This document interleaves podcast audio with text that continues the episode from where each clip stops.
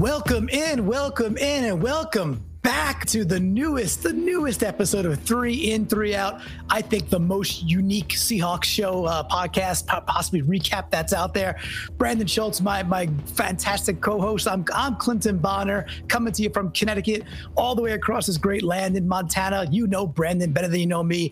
Brandan Schulze is the co-host. Brandan, how you doing, man? Are you fired up to talk some Seahawks? Are you fired up to get into the buttery, the nooks, the crannies and everything already. How you be? I, am glad that you gave this a little more intro because yes, it's been a while. You know, this is normally the in-season show that you and I are talking after Seahawks games and, you know, kind of a midweek show to go into some of the details that other places don't normally get into with regard to the games. A little bit over a week away, Thursday night football coming up in just over a week, and then we're going to have Seahawks on Sunday. And yes, it's it's been so weird not having preseason games to talk about, but uh, I'm actual football is going to be here any minute. It's it's coming just around the bend, and and yeah, for, for anybody who has who has never partaken or partook, I'm not really sure which one that is, but if you haven't partaken yet, uh, yeah, three and three out is kind of I always called like a little a little side quill, a little, little sideshow. Like you guys have your pods, some of the my, my favorite out there. You know, I love I love all the pods you guys put out there. You and Adam, of course. And uh, three and three out was always this look to say, okay, we watched the game together. We know what Russ did, and we know what you know. Maybe Carson fumbled over here, but we we, we always were able to dissect and look at like micro moments and plays and and real real subtle moments and actually spend maybe four, five, six minutes on them and dissect them and kind of go back and forth with them. So yeah, a little sad that we don't have actual games. And I kind of find it to be funny that even like the scrimmages are all like hush hush, you know, like Corbin Smith and those guys, they like, well, you know, Tyler Lockett looked really good. I can't say anything more than that, but boy, oh boy, was he looking like he can still run a pattern. Like that's amazing that it's it's so so clamped down this year. But it is what it is. And I thought if we can't do it the normal way, you know, it's kind of like hybrid school and like schooling. Like, hey, if we can't do it normal, we still got to do it. So let's find a new way forward. So I came up with a list of, of kind of like nine ins and outs, like maybe like over unders, if you will, mm. that we could discuss maybe in some quick fire fashion, just of, but you know, we're not going to talk about Russell. We're not going to talk too much about, you know, the most obvious folks, but in the tradition of three and three out, we're to get we're to get into the underbelly and talk about some other players that maybe you haven't thought of for a little bit, but but maybe you ought to start you know, bringing it percolating back into the, the top of your mind because we're only a couple of, you know, what, 10 days or so away from going to Atlanta and getting our first W. This is a little dangerous, Clinton, because, you know, going into the nooks and crannies of the Seahawks roster, these are guys who could end up being cut come Saturday. And, uh, and so if we're going over under on things, we may know by next week what our answer is. Yeah, we might be we, we may fail sooner than we normally do is what it, what it boils down to, which is nice, which is nice. But if you're ready, I've got I've got the first one ready to rock, and we we could just dive right in. Oh, I'm fired up. But let's get into it. All right, so this is a name we all know. This is not exactly the, the, the, deepest nook or the deepest cranny. However, we're gonna be we're gonna start with Uncle Will Dissly. I mean, we are super excited that the dude is back. You know, two terrible injuries. We know this already, and now back from the Achilles. He looks good out there. They say they're taking the time with them, and we got we got Olsen, of course. But the question I want to lay out there is, uh, real real simple over under for you. Does Will Dissly get 32 or more receptions in the year 2020 for the Seattle Seahawks. 32 and over. If yes, why yes? If no, why no? I want some logic behind your answers. Uh, yes. Well, if it uh, if it's going to be under, it's because he's getting hurt again, and which is kind of the unfortunate part of his game over these last couple of years. And the number is 35 receptions. Oh, go. I said 32. Sorry. Oh, 32. Yeah, 32. Okay. So, and, 32. and so I'm guessing you picked 32 because his uh, career number is 31 right now, just eight receptions in ah. 2018, 23 in 2019. But, wow! So I, I, did that blindly. I just did it because of John L. Williams. But sure, you know, you could you could you could make it sound like I did some research here. It just felt like a number that, like, if he did that, then he's then he's had a fairly, you know, he's been out there a decent amount. And and uh, you know, if you're hit 32, then you're at to 50, and then you're then you're creeping into some some pretty good pretty good effectiveness. So yeah. so what do you think? Is he is he going to? I guess is he going to break his his all time record? I like the John L. Williams aspect of it too. I, I, hope that you brought some of these old school player numbers to each one of these numbers as to as to why you came up with the number now. Now now you have me uh, expecting that for each of these. Yeah, I apologize to you and the audience. Uh, you're gonna be grossly disappointed, but but you know, again, maybe I can wing it as I go. Seems to work out. 32. I I'd like to go over on this because I'd like to think that Will's going to stay healthy in the season, and you know, 10 games of production. That's what we've seen from him. 10 games, 10 starts, 31 receptions. And if we're predicting a full 16 game schedule, then then I'm going to say that he's able to do that and, and hit 32, even with Greg Olsen on the team. Okay, yeah, and and yeah, I'll I'll weigh in here too. Like that was that's the number in my head, but I'm I've got to be I'm an optimist by nature, and I think I think he's going to go over this. I don't know how far over. I, I'm I'm just I guess the the the conversation is how involved do you think he'll be week one, week two, week three? Do you think it's like just get him in and pepper him in a little bit, or do you think it's like nope? Let's rock and roll like you know Olsen and Dissly are getting major run right out of the gate. I think it's going to be a peppering to start. This might be a number that it it comes you know down to the last three weeks for him to hit in a in a relatively healthy season. Just to give an idea of you know Jacob Hollister numbers last year, for example, yeah. he had 41 receptions, and that was only with three starts and 11 games. So he, he was able to hit that that 40 number within 11 games and now he's the third tight end on the team essentially. So and and maybe arguably below that, depending on how that depth works out uh, come the 53 man cuts. Well, you did mention, you know, there there is again the, the, cuts. You did mention we might be talking about people that uh, perhaps won't be on the team, and I I don't know. I mean, I've, I I know that people have a soft spot for Luke Wilson. I always look, looked at him as a a fairly mediocre tight end that did some nice things in, in some big moments. So you're always going to have a place in my heart. But I, I just this is this is not even one of the questions, but a side question that comes off of it. Um, what do you think? Luke Wilson actually make the squad, or, or is he is he on the short end? I, I bounce back and forth between Luke Wilson and Jacob Hollister because on one end, gosh, if we're gonna sign a pass rusher, then that 3.2 million or whatever that Hollister's set to make is the difference between Luke Wilson and Hollister that drastic that uh, you can't just throw Wilson on for the veteran minimum and and sign a, a guy who could be impact, impactful at the pass rush spot. So I would say that it's 50 50 between those two guys, though. I uh, got yeah, man, there's a 10% chance of that, I suppose. But like, I like, yeah, I, I, do like Hollister a lot better. However, if you're framing it against like getting, you know, what I also like better is getting a pass rusher. So it's like if we had to, if we had to send one shipping and, and we brought in, you know, if it's Clowney or somebody else, we, we, we bring in late, man, oh man, would that be, uh, I, I'd do it in a heartbeat just because I that's that's where the need is, and obviously we have we have a good tight end room at this point. However, for me, I think Hollister is I want I would want Hollister to stick. I think he brings yet a different dimension of tight end type that even Dissly and Olsen are not, and that Wilson's just kind of a mediocre version of those dudes. Whereas Hollister is he's a different type of tight end. And we talked about this, I think, last time too. Why not let Hollister freaking go play fullback a little bit? Let just give the dude a hybrid position. Let me go play fullback. He could do that. He could run up the gut and, and, you know find a linebacker. I'm pretty damn sure of that. Yeah, if we're talking about would I like to see the Seahawks keep four tight ends and zero fullbacks versus three tight ends and one fullback, I, will take the four tight ends. See that we we've come together here. We've struck an accord, so I I like that as well. Well, well, well very cool. So I'll roll on to to to question number two and this this you know i would call it a special edition of three in three out so we just brought back p rich we were discussing you know before he came back when the whole brit and p rich were visiting and there was some discussion on you know do you want the guy back and i was like actually like i really do not but you framed it up really nicely and said, "Well, do you like him better than David Moore?" And then I'm like, you know what? Yeah, I really do. I do like him quite a bit more than David Moore. I think he's more consistent brings brings that that burner level and just kind of that high point athleticism that I think David Moore often lacked. He would like get lost. He would get lost in midair, whereas P. Rich is a bit of an acrobat. We see him come up with some really incredible, very athletic catches throughout the year.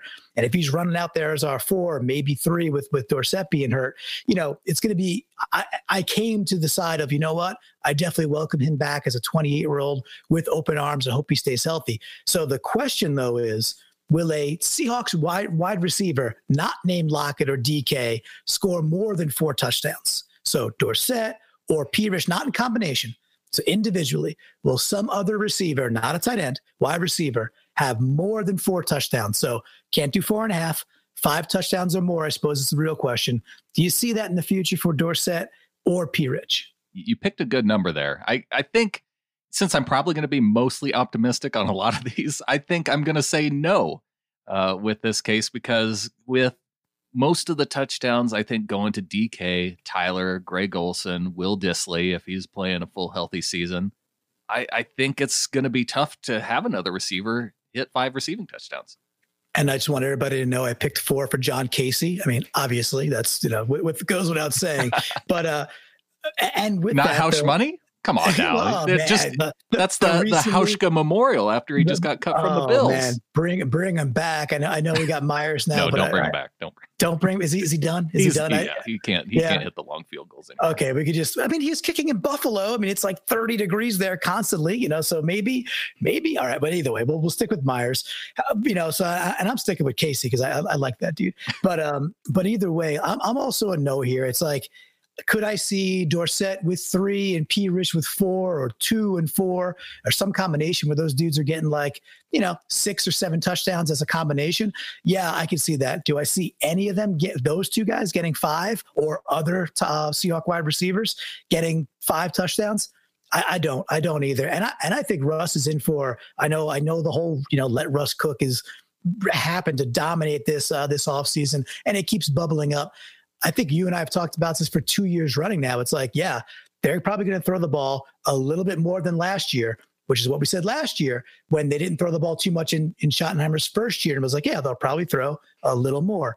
This year, I think they're going to probably throw a little more. And I think Russ is in line for, you know, all, all things pointing to a, a banger of a year. But I'm still a no on that one. I think uh, there's tons of touchdowns to go around, but it just won't be that many to Dorsett, you know, or P. Rich. And I'm okay with that. Yeah, and just to give people an idea too, historically, you go back to 2017 when P. Rich had his 700 yard season and was a big part of that Seahawks offense that year. There was six touchdowns, and then you look at a guy like Jaron Brown in 2018, where it seemed like all he did was catch touchdowns, had five touchdowns on 14 receptions. So there could be a guy who you know Russell just finds in the end zone routinely, despite not having a lot of targets or receptions, but the, the likelihood of it being over four, I think, is low. Yeah, I think if it's going to be if there's a dude, another dude, it's going to be Dissly or Olsen as as the other guy that that that really picks up. I mean, we saw it with Dissly. Dissly was he, you know, Russ seems to really really dig him in in the uh in the red zone and the green zone as they call it in fantasy. Um, yeah, man, I just I'm with you. I think I'd be super happy if those dudes, let's let's put it this way. P Rich goes out there and gets, oh, I don't know, 480 yards and four touchdowns. And he's he's a big, he's a, a key contributor on a team that's winning a lot of games. Yeah. I'd say sign me up right there. I'm I'm super happy. Well, let's let's bounce over to the defensive side because uh, you know, looking back at last year, we kind of sucked on defense. You know, we we just we weren't very good. And yes, once uh, once Clowney got the the abdominal injury, it was really tough. You know, we just we couldn't contain the run. The edge the edge was always bleeding. And I mean, we look back at who we started on on defensive backs last year. It's just a, it's amazing we won the amount of games we we did win. However, there was, you know, there was a dude out there who I think showed out pretty well, probably outperformed a little bit. I'm gonna say that's Rasheem Green. Rasheem Green kind of showed that that growth last year. What did he have? Did he end up with four and a half sacks? Four? What was his his total last year? Yeah, Green was the team leader in terms of sacks with four. So doing the quick math, can that dude basically 30% up himself there? So I'm going five and a half. Can Green come in and get five and a half plus sacks this year? So if he hits five and a half on the nose, the bet hits and over, of course. Can he make that's a it's not a huge leap, but what do you think? I mean, we, we added other folks. Is Green still going to get enough opportunities and, and he's getting some more limited chances? Will his pressure percentage be high enough that he's going to, you know, be in the range of getting, you know, five and a half, six sacks? What do you think? Yeah, will he convert some of those pressures that he that he may have had in previous seasons to actual sacks? Because let's see, I'm going to be optimistic here because they really don't have anybody and say yes. But uh, I'm also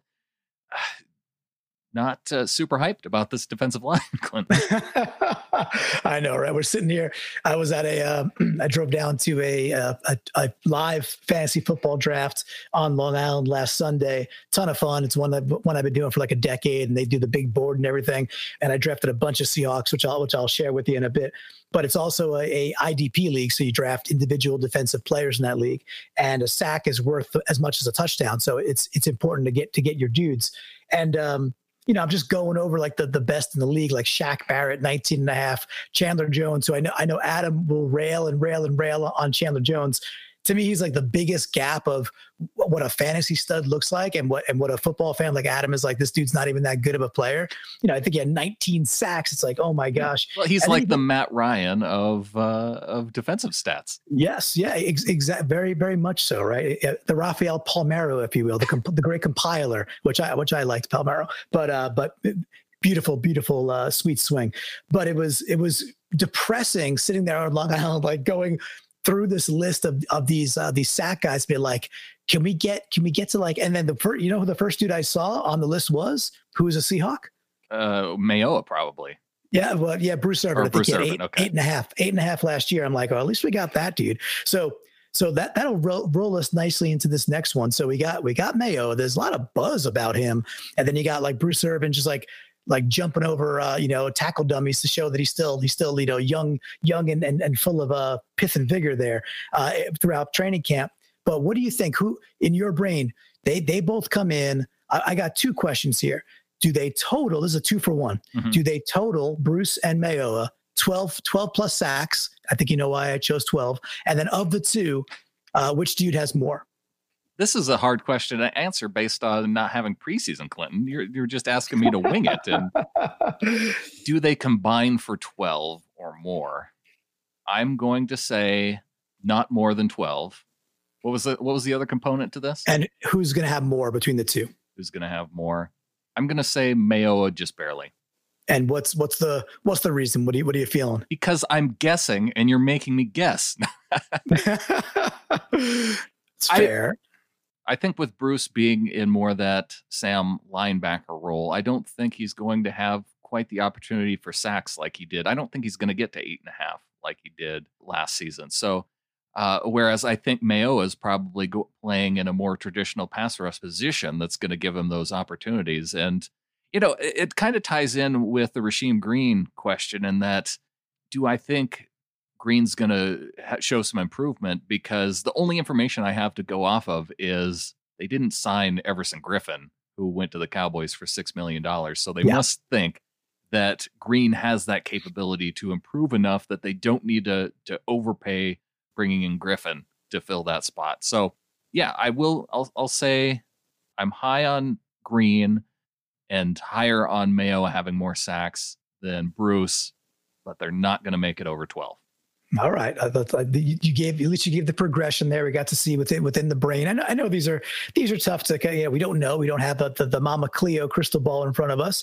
Uh, you know, for me, I think I'm with you on the Mayo part. I, I think you framed it up exactly the way I was I was uh, kind of looking at the question too, in the sense that I think Mayo is just going to have more chances just to go do that one job, just go rush the passer second down, third down, whatever that is, just just just go cause havoc. And we're getting lots of uh, you know great great uh, coach coach talk about uh, you know Mayo really really looking sharp and really just uh, looking like he fine tuned all those skills. And, and maybe I'm drinking a little of the Kool Aid versus Bruce Irvin, who's probably who's who has been more consistent and has just a better overall career, certainly than Mayo so far. But I think the the script does flip, but I'm also going to go with over 12. I, I, think Bruce is still going to bring the pain and, and, you know get six seven himself, and then Mayo are doing a bit more than that. I think the combination will be okay. I, am still with you in the sense that um, when when the news broke that Griffen was signed for six million dollars, I, I, I, seriously my my heart sank a little bit when I was like, man, that was the prime dude for me. That's sitting behind uh, you know behind Clowney. That was like, all right, if we don't get him, this guy's a great plan B, and he's a hell of a football player. You just get that strong 33 year old who just knows what to do day one. And for six million, I'm like, wow, the uh, the Cowboys are, are loading up on on some talent on that on that defensive line. So we'll see how this works out. But I like that there's change. We'll see how it works out for Seattle. But at least you know going into this year, we seem to bring in like enough of these kind of like role players that I think we're going to manufacture kind of small baller away to just more sacks this year. And I'm hopeful for that. Yeah, I think that's where I'm hopeful, and it's where I'm placing maybe my most hope in the offseason. Yeah, you know that that and of course the uh, the, the glued together offensive line, right? So it's like it's funny. It's like the two big glaring holes, and uh, neither one was sort of addressed, and one was really Uh, I guess they were both sort of addressed. So they're, both sort of addressed. They're both, yeah, they both are still the, the biggest holes. Which in this COVID season, with the, the lack of continuity, I'm definitely concerned about what's going to happen when we go live, uh, go live uh, versus the Falcons. But you know, at the same at the same time, we got we do have Russell Carrington Wilson, so he could he could gloss over a lot of uh, a lot of potential mistakes. Yeah, you said we weren't going to talk about Russell, but there it was. There, there was the we, Russell Wilson yeah, talk. We, we we mention Russell. We mention Russell. We don't we know we don't dive into, but but there are some others I do want to dive into here. So one for me is so okay. Uh, I'll give this is this is a pop quiz, not exactly a question. Who is the most hyped player in Seahawks camp right now? DeeJay Dallas by far. Oh, you know what? He's not even on my top two. However, however. Oh wait. All right. So are we talking about? Uh, well, DK Metcalf is the next Julio Jones. Is I'm thinking about the difference of their the the types of hype. Yeah. Type type. yeah. The the hype type. Like DeeJay Dallas is getting so much hype versus his actual time that he's going to be on the field. Uh, right. In terms of the depth chart, like he may we may not see him rush more than three times this season. You know, it's yeah. almost like the John Ursua hype from last season, where he had a lot of hype in training camp, and we got one catch from him in the season. And he almost so, and he almost he almost scored on that catch. Let's let's, let's remind everybody that he he was about a you know half a butt away from from scoring on that play. Uh, and you know, uh, so Metcalf was definitely my probably my number two. Marquise Blair would be the other one. Blair Blair is Blair's the one where I, I was I was going towards. And that wasn't the question. That wouldn't be a real great question. Like who's got the most hype. However, the question that spawns from it is how you know it's it's this is i guess partially how much of it are you believing in blair and the question is will he start 12 or more games at nickel so hmm. we, this is assume he's healthy assume there's a 16 game season so don't you know don't worry about uh injury and stuff like that so when yeah when the the first nickel defender comes out he's gonna that's gonna be him yeah, exactly. Not, not, not, that we start the game in nickel because we all know we'll be in some base, and but once but once we go to a nickel, you know, tw- 12 He's times, the, you know, yeah. is he, is he going to be the guy? Basically, basically, is he, is he going to be the guy all year? Another easy way to say it is, are you believing the Mark, the, uh, the, the Marquise Blair hype? Do you believe, do you, are you on that, the hype train for Blair? I'm going to buy it because of an article I saw coming from Joe Fann, and I will, I will trust his opinion on this one. I had him on the show recently and we talked specifically about hype and whether to buy in it or not buy into it. And so yeah. if he's saying, buy into this hype with this player because of what I'm seeing, I, am going to go with Joe on this one. Yeah, you know, good, good facts, logic, and reason there. Joe's Joe's a great follow out on Twitter, and he's been a welcome addition since he came over from, from the dark side, right with the, the 49ers, and uh, really get a lot of value from uh, from checking him out. And that was that was a good a good episode that you had with him too. And I'm I'm I think I'm just full in on the Blair hype. I think I've just like mixed up the Kool-Aid, passed it out to people that I don't even know, like drank three quarter, you know, three quarts of it. I'm mixing up more. Like I it's it's partly that I want to believe, you know, it's kind of uh, the David Duchovny of me. I'm like, you know, I, I want to believe these things are real. Um, and I just think I saw enough flash last year, like enough of like just the again, the dude who flies off the screen, the dude who comes in and brings his hat, the guy that like really is disruptive and just and, and jars balls loose, even though he might get burnt every now and again, he seemed to have like just a skill set that is just fast, you know, fast with with the with the nature for for putting a lick on people.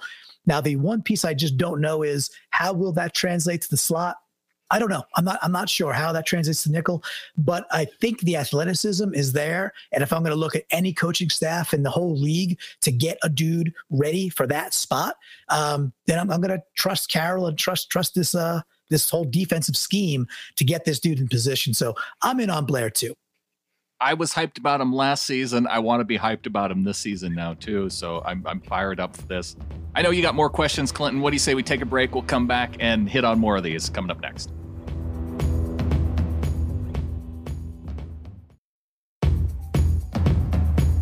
All right, welcome back, everybody, to three in, three out. We are we are just diving into these what I think are intriguing, almost like over under scenarios for our Seahawks this year. I'm Clinton Bonner. You can find me out on Twitter at Clinton Bon. Brandan, why don't you tell the good folks where they can find you as well? Yeah, on Twitter at Seahawkers Pod. And uh, I, you know, I don't hype up the other show quite enough as I should, but uh, go along to Seahawkerspodcast.com slash subscribe and Adam and I have a show from last week where we gave our season expectations. And I think we're going to look at the 53 man roster coming up on this next show. Very nice, and and that that show, the Seahawkers podcast, was uh, that was my first foray into podcasts. So you know, a, a little Seahawks side quill. The summer after the Seahawks won the uh, won the Lombardi, I'm mowing my lawn. I'm li- literally searching for like you know just everybody's talking podcasts. You got to listen to podcasts, and I just wasn't there yet. And um, they search, you know, Seahawks podcasts, and there was like maybe three, four, five of them. And I selected yours because you guys had the best cover art, like straight, straight up. I was like, that's a cool symbol. Anybody who puts that out, I could trust that they have some semblance of taste and you know art form. Clicked on it, and I, I was hooked ever since. So that's that's that's my origin story. So nice to of, know the cover art is is good for something listen, that's how I buy my beer. That's how I buy my life insurance policies. I, I pay a lot for me goes on cover art. But uh, but we're gonna get back to the, the the ins and outs and the overs for for our Seahawks season coming up. We don't talk about the the big guys all that much on three and three out. Again, we like to stay with the the dudes that are kind of like the back in the day, the Al Woods of the team, you know, old thigh arm himself. However, I do want to, you know, we were talking about hype just before the break. We're talking about uh, DK Metcalf, you know, possibly being the most hyped. He's certainly up there. But this one is there's a dude with DK getting all the hype. I feel like Lockett is so like under the radar. And, you know, as you know, I know where the hype is, and I probably know where the just the physical attributes are. However, straight up, more touchdowns this year. DK or Lockett? Who do you think takes that? Uh, let's look at this because Tyler hit double digits in 2018 with 10. In 2019, he had eight. And DK last year in his rookie season, off the top of your head, do you, do you know what he hit? I think he had seven or eight. Yeah, he had seven last year. Yeah, so and then Lockett's he had a good playoff too. Beat every year.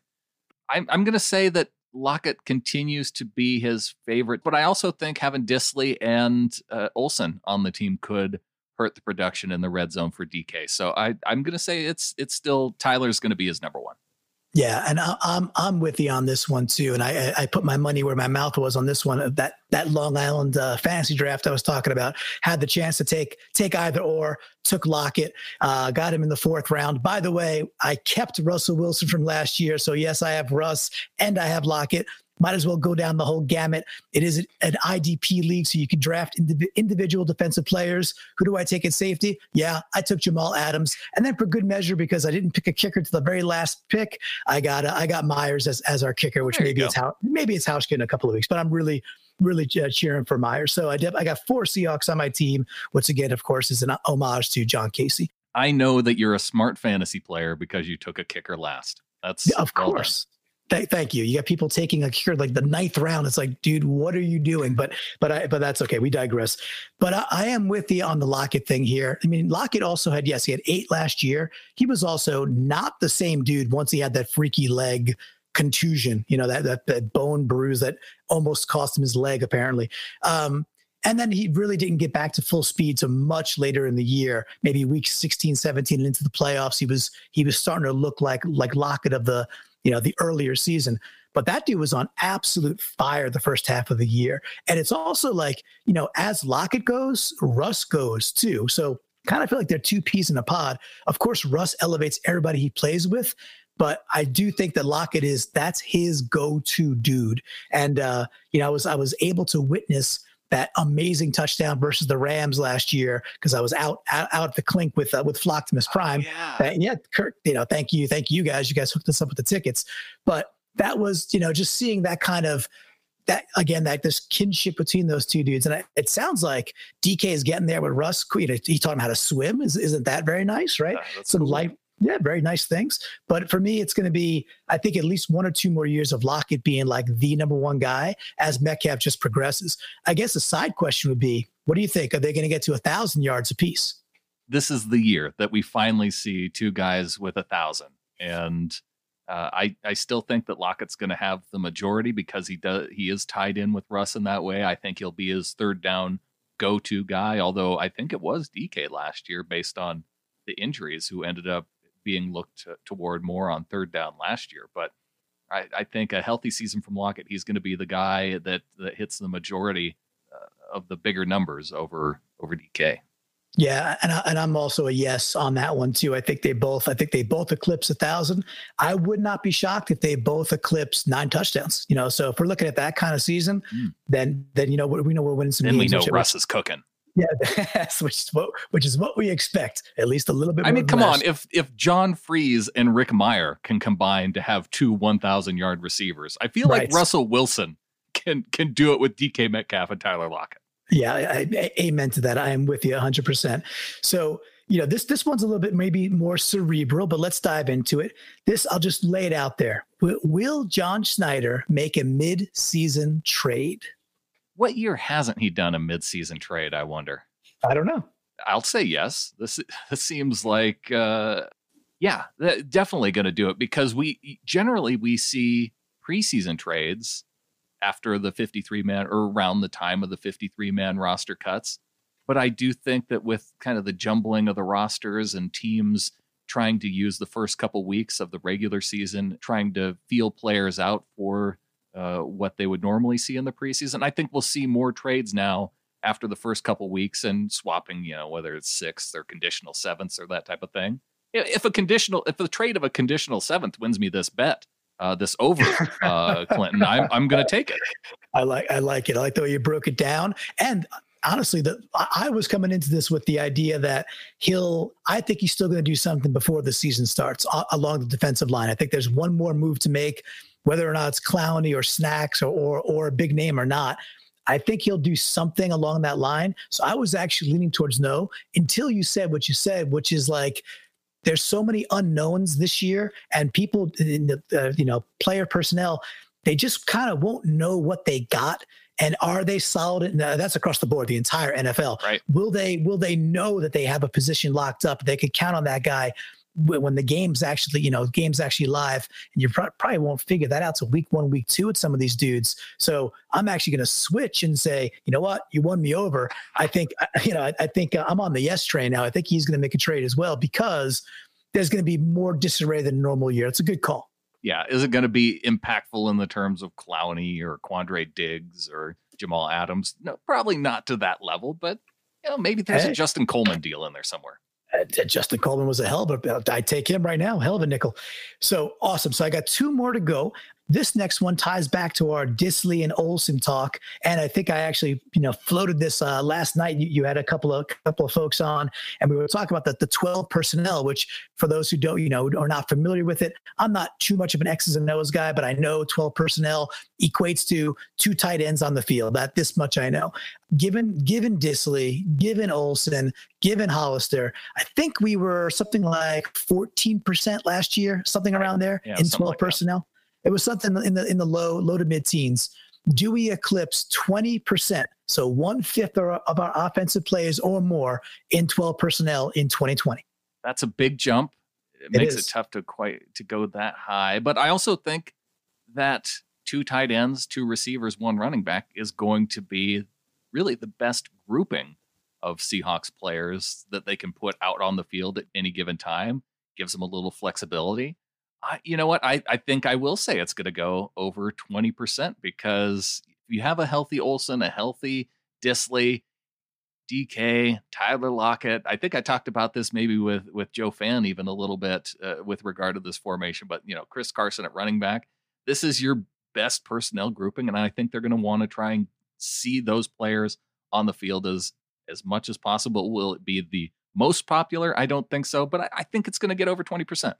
Yeah, I like the logic there because you know we we kind of kind of keep gravitating back towards fantasy football. It's like, well, that's the whole point of fantasy is you put your best dudes out there, and and you know it, it's that's the, that's the whole thing. And in this case, like, yeah, if you were to just look at the entire roster, and if you say, okay, Dissly's healthy, right, just put him in the, the category of the dude can play and he can play a full slate. Let's say by week three or by week four, he's healthy, stays healthy, and he's at hundred percent if you had to do like a fantasy draft of Seahawks players, is there another starting five that you could conceptualize that you'd want out there on offense besides DK, Lockett, Dissly, Olsen, and Carson? Is there anybody who's even like, you know, fantasy is all about putting dudes in tiers. Is right. there anybody who's even like approaching that tier? You're like, oh yeah, no doubt that that person's as talented in that tier across our entire roster. if P. Rich can hit that 2017 season where he was 700 yards, six touchdowns, then maybe that puts him ahead of one of the tight ends. But that's asking a lot for him to put together a full healthy season too. So uh, he would be the one that I'd throw in there, and even above a guy like Philip Dorsett because of what we've seen in him being in offenses with you know, Peyton Manning and Tom Brady, and not even getting to those Paul Richardson type numbers. So if I had to pick between Paul Richardson or Philip Dorsett, I'd, I'd lean toward Richardson. Yeah, I agree too. It's and and was, was that Manning or, are we into the, the, the Luck era, right? So that oh, was. Oh yeah, did I say Manning? But, I, yeah, I meant but, Luck. You know. Yeah, but yeah, but even, even even I mean Manning at that time of his career, right, uh, versus a, a, a healthy young Luck, and then go to go to Brady where it's still he's still you know uh, chugging along, of course, and and there's a lot of, there's some questions out there like could Brady throw the deep ball when Dorsett was there? Maybe not. And hey, we'll see it this year, right? We give have me give best. me two years, Clinton, and I won't be able to tell you which one retired first between Andrew Luck and Peyton Manning. Just I'm telling you right now. Which is which is funny because it's true, and they they were really close to each other. But just but just remember, if they had to redo the uh, the 2012 draft, Luck would still be the first pick somehow, right? somehow. Is that yeah? Did, did somebody redo a draft re- in this offseason and still take Luck first? Uh, pr- probably, probably. It's probably it's, Andy Benoit. Uh, yeah, yeah, that that bastard. Yeah, for, for sure, for sure. All right, so we're down to one. We got we got one more, and this is fun. You brought this up, uh, you know, about weeks ago. So let's lay it out there. John Ursua. Does John Ursua have more than one catch for the Seattle Seahawks in 2020? More than one. More Gosh, than one. This is does he, does this is a test double, of your optimism right here. Does, does he at least double his productivity as a Seahawks wide receiver in 2020. What do we think? Does he make the team? Because uh, he, he needs to get past Saturday. Although he could come Correct. back or he could hit the practice squad. You know what? I just because I know it's going to bug the rest of the team at Field Gulls that's so down on John Ursua, I'm going to say he triples his production Whoa. from last year, finishes the season with three catches. I am blown. Oh, trip three catches, and, and of you know, considering how close he was last time to a touchdown, then he's probably going to score like a touchdown in three receptions. Just you know, just carrying the logic forward is uh, because that's logic. Um, but because he had I, 0.09 touchdowns last season, because you know, just that correct, the, correct. the, the difference of the glute uh, just, link. Just math. It's just it's just math. You know, I, I don't make the rules. I just do the do the calculations. Um, but I'm with you. I think I'm still on the Ursua, you know, is is a can play in the NFL train. And I think that if we give this dude a chance and let him let him work the slot, I think we have a slot receiver there still. I think I saw enough. I know it's tough to see this year, but the dude comes in ultra jacked. That's what you get this this offseason, right? It's just that dude looks better than ever. It's like, okay. Um, and you don't get much else. But you know, last last preseason, there was hype, but I thought the hype was legitimate in the sense that he knew how to run routes. Like he would get open, he'd get, he'd find space. He would just sit down at the right moment. He had good hands. He's, you know, so I think the dude actually can play. I do think he makes the roster. I do think he triples his productivity. So I'm a yes on that too. I I also want to see Ursua make it. I'm just I'm I'm on the the fan train of come on, a dude from Hawaii that's drafted that late, you know, probably off of other other people's radar. I want him to to make it. I'd, I'd love to have that kind of, you know, just have that kind of change up kind of dude on the on the wide receiver squad. So I'm hopeful. I'm, I'm a yes on Ursua. I'd feel like a huge jerk to say that it was under one you know, and and have say that he's going to have zero catches in a Seahawks uniform. But because I guess you can't have 0.9 catches, no matter how we how we do the math, you just you, you can't do that. Still, so yeah, yeah, yeah, because that would that would mean he does not make the squad. But but I do I do think he makes a squad. I think he's I think he's the fifth guy at this point, and I guess that that puts Moore right on that bubble. What do you think happens to Moore? Yeah, I was just going to say he would be the one that I would pick to potentially be outcome time for the 53 man roster, and a, a big reason for that would be his cap number. Essentially, you know the the Seahawks could have a little. They have all these guys on these restricted free agent tags like Hollister, like David Moore, that you know after watching them savagely cut Joey Hunt from the roster, oh. uh, then yeah. and and Branden Jackson as well, then to bring him back and and re-sign him to a minimum type deal, and then to have him get injured. I mean, that's uh, if they're willing to do that with those guys, then I could see them making the cuts to guys like Hollister and Moore, especially if it means that they are able to get a pass rusher in. Yeah, I, I, agree, and I I, th- I, think it's curtains for Moore. Wish the dude the best of luck. If he makes the 53, I'll cheer for him because he's a Seahawk. However, I have not been the biggest the biggest fan of him as a player, and I think Ursua brings a different thing. Just the same reason I want Hollister. I think he's a different type of tight end. I want that skill set. It's like compiling a bullpen. You know, in, in baseball, you want dudes who could come in and do specialist stuff, and I think Ursua is different, more different than more versus more versus P. Rich versus Dorsett. It's a lot of mores. That's a lot. it's definitely at least a, a, couple too many mores. Well, Brandan, that was it was a fun run through. I think we ran through nine questions. Plus, there was all these these tributaries we worked through as well. Uh, you know, any any burning ones on your brain, things that you want to bring up, or, or just top of mind stuff that you want to fire at me. No, Clinton, I, I, think it's good. I'm glad we didn't get into any questions about, uh, you know, the number of touches that Patrick Carr might get here in mm. the hmm. uh, in the early season because it looked like that they've they've already released Patrick Carr ahead of this 53 man roster cut. So uh, I'm glad we at least avoided one potential disaster by going looking at the overs and unders with regard to him. Yes, and, and good good luck to the young man. Hope he hope he finds a home. Uh, just to, you don't got to go home, but you but you can't stay here for him. So such is such is life in the NFL. Well, Brandan, I'm very fired up uh, for another season of three and three out. Really appreciate the the audience and the chance to do this, and uh, yeah, look forward to chatting with you every single week after after some big Seahawks W's. Absolutely. Subscribe to this show, sbnation.com slash NFL podcast. Make sure you get these shows in your feed as soon as they come out. I think with that, Clinton, there's only one thing left to say. Go Hawks. Go Hawks.